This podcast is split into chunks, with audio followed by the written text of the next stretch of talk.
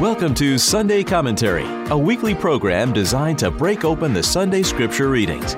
Join us as we listen to God's Word and seek to grow in our love and understanding for the good news in our lives. And now, Sunday Commentary with Kevin Doran and Carla Wehrman.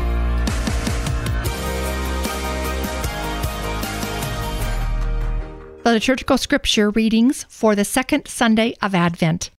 A reading from the book of the prophet Baruch. Jerusalem, take off your robe of mourning and misery. Put on the splendor of glory from God forever. Wrapped in the cloak of justice from God, bear on your head the mitre that displays the glory of the eternal name. For God will show all the earth your splendor. You will be named by God forever, the peace of justice, the glory of God's worship. Up, Jerusalem, stand upon the heights Look to the east and see your children gathered from the east and the west at the word of the Holy One, rejoicing that they are remembered by God. Led away on foot by their enemies, they left you, but God will bring them back to you, borne aloft in glory, as on royal thrones. For God has commanded that every lofty mountain be made low, and that the age old depths and gorges be filled to level ground that Israel may advance secure in the glory of God.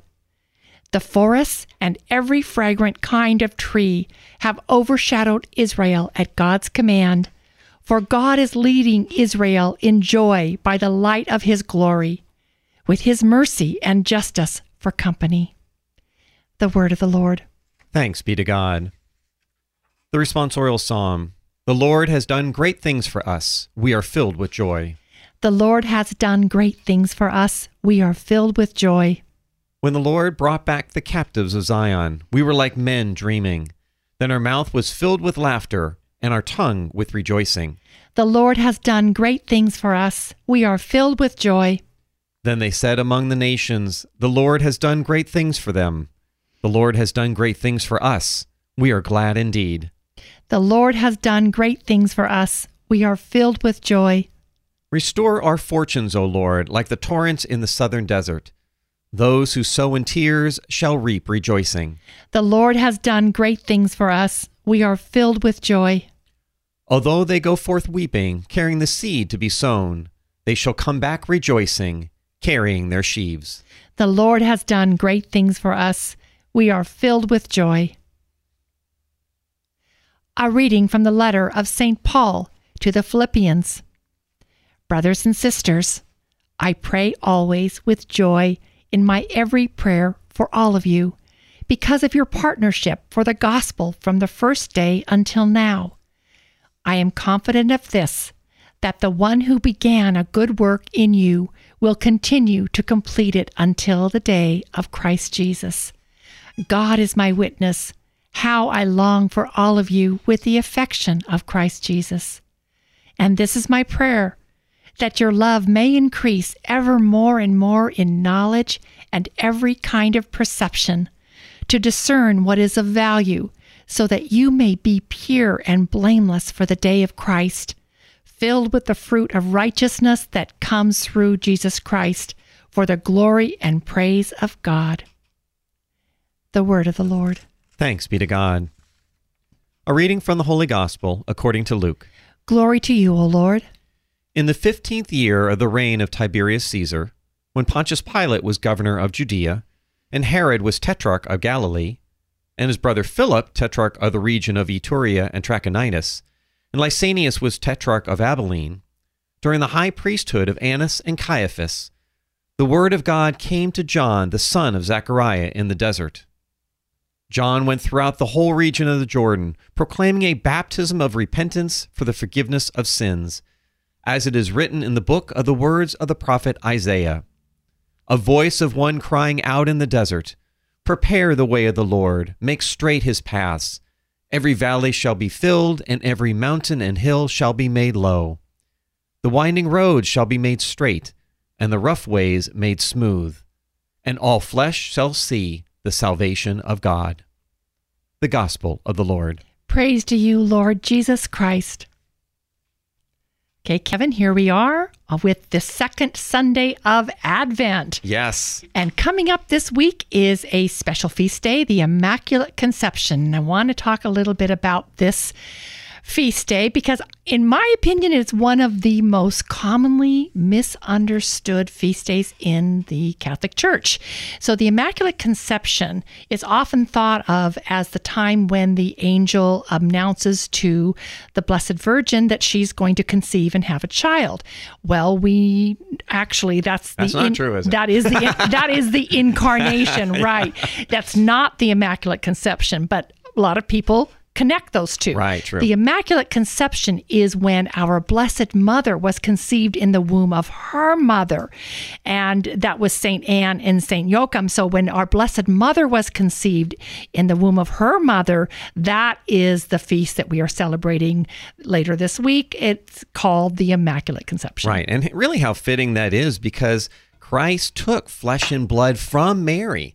And so, how important it is for her to also have been sinless so Christ would remain sinless, again, taking that mortal flesh from her. So, yeah, very appropriate. Thank you for that.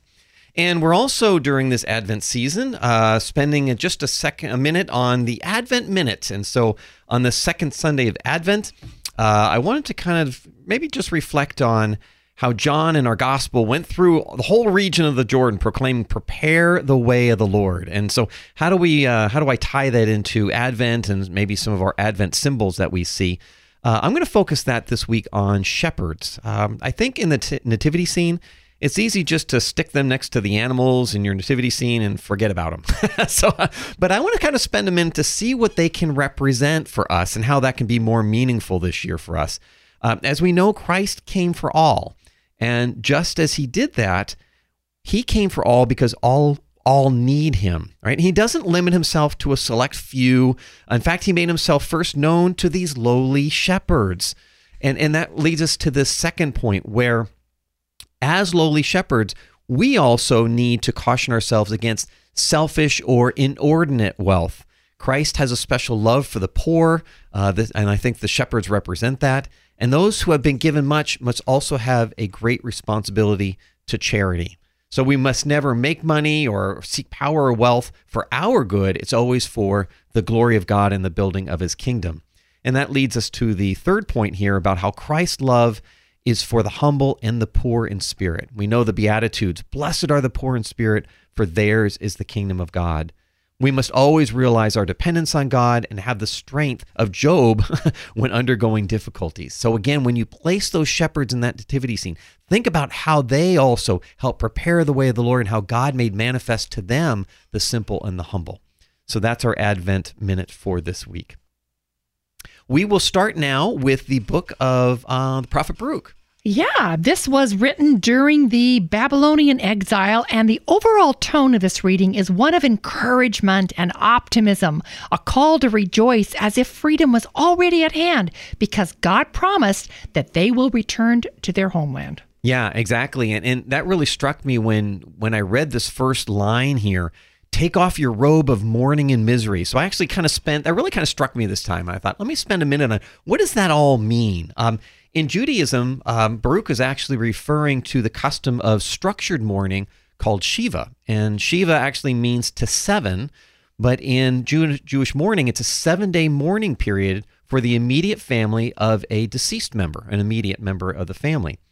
And there's also this tradition called sitting Shiva, which is to create an environment of comfort and community for the mourners, and it helps guide friends and family members through the loss of a loved one. And, and you know, when you think about if you've ever seen, you know, how beautiful it is, say, from our baptism at the beginning of our lives, and if you ever have gone to a Catholic funeral, how beautiful that structured mourning and that completion and that circle is. I think that really is something that the Shiva does and really provides that that structure and that beauty.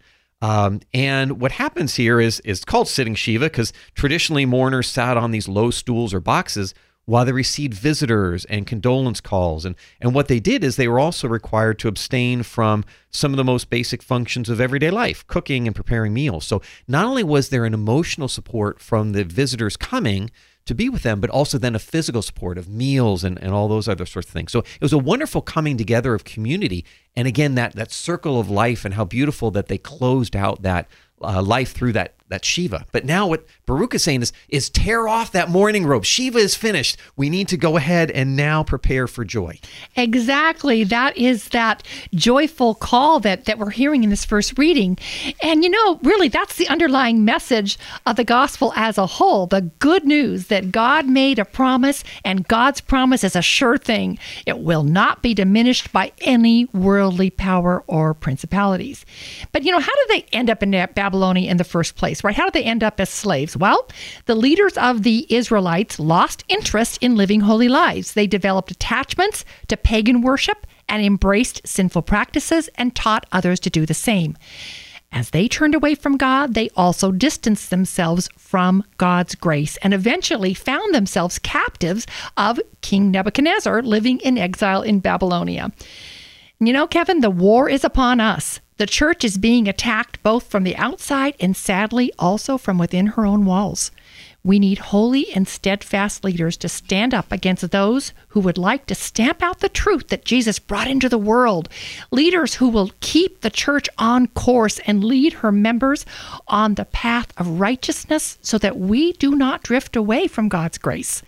And as members of the church, the mystical body of Christ, we may have to suffer due to the infidelity of our leaders, but we can take comfort in knowing that God's promise will be fulfilled, and those who remain faithful will one day be wrapped in the cloak of justice from God and will bear the mitre that displays the glory of the eternal name. Wow, amen to that. And really, what I hear you saying also is how important it is for us to in, intercede for all of our brothers in our church for that strength, for that that emotional and spiritual and physical strength. Mm-hmm. And and I really see that in the second reading today in St. Paul's writing to the Philippians. He says, "I pray always with joy in my every prayer for all of you." Uh, this really, to me, is a beautiful example of intercession. And really, since Abraham, intercessions or asking on behalf of another has been characteristic of a heart that's attuned to God's mercy. And in our age of the church today, Christian intercession participates in Christ as an expression of the communion of saints and how important that is. And as part of this intercession, what I really would like for us to ask about is really how we can, much at the end of this reading, discern what is of value. When we ask for the intercession, let's ask for the Holy Spirit to help all of us discern what is of value. I mean, really, these are a couple questions to us. What is of value to us? You know, how do we discern uh, to reflect on what is of value and how do we properly form our conscience. And, and that's exactly it. It comes, like you said, through the Holy Spirit and the grace of God. And as we grow in love for the things that are of heaven, we learn to detach from worldly desires, and our ability to resist temptation grows stronger because we no longer want it the way that we may have wanted it at one time. Yeah. And what we see, if we intercede for each other, we can see the fruits of this righteousness. We can see peace and purity, clarity of truth that we've been talking about, and love, and how important that is. Let's spend a, a little uh, bit of time in the gospel here. We have, of course, the words of the prophet Isaiah, as, as uh, Paul called out prepare the way of the Lord. Mm-hmm, yeah. St. Luke quotes the passage from the prophet Isaiah Prepare the way of the Lord, make straight his paths. Every valley shall be filled, and every mountain and hill shall be made low. The winding roads shall be made straight, and the rough ways made smooth, and all flesh shall see the salvation of God.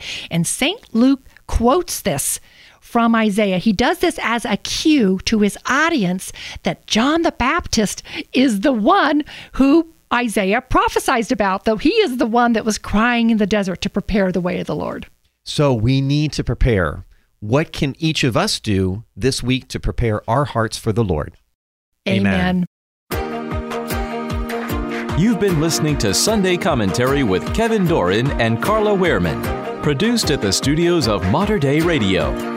For more information about this show, go to materdeiradio.com. That's M A T E R D E I radio.com.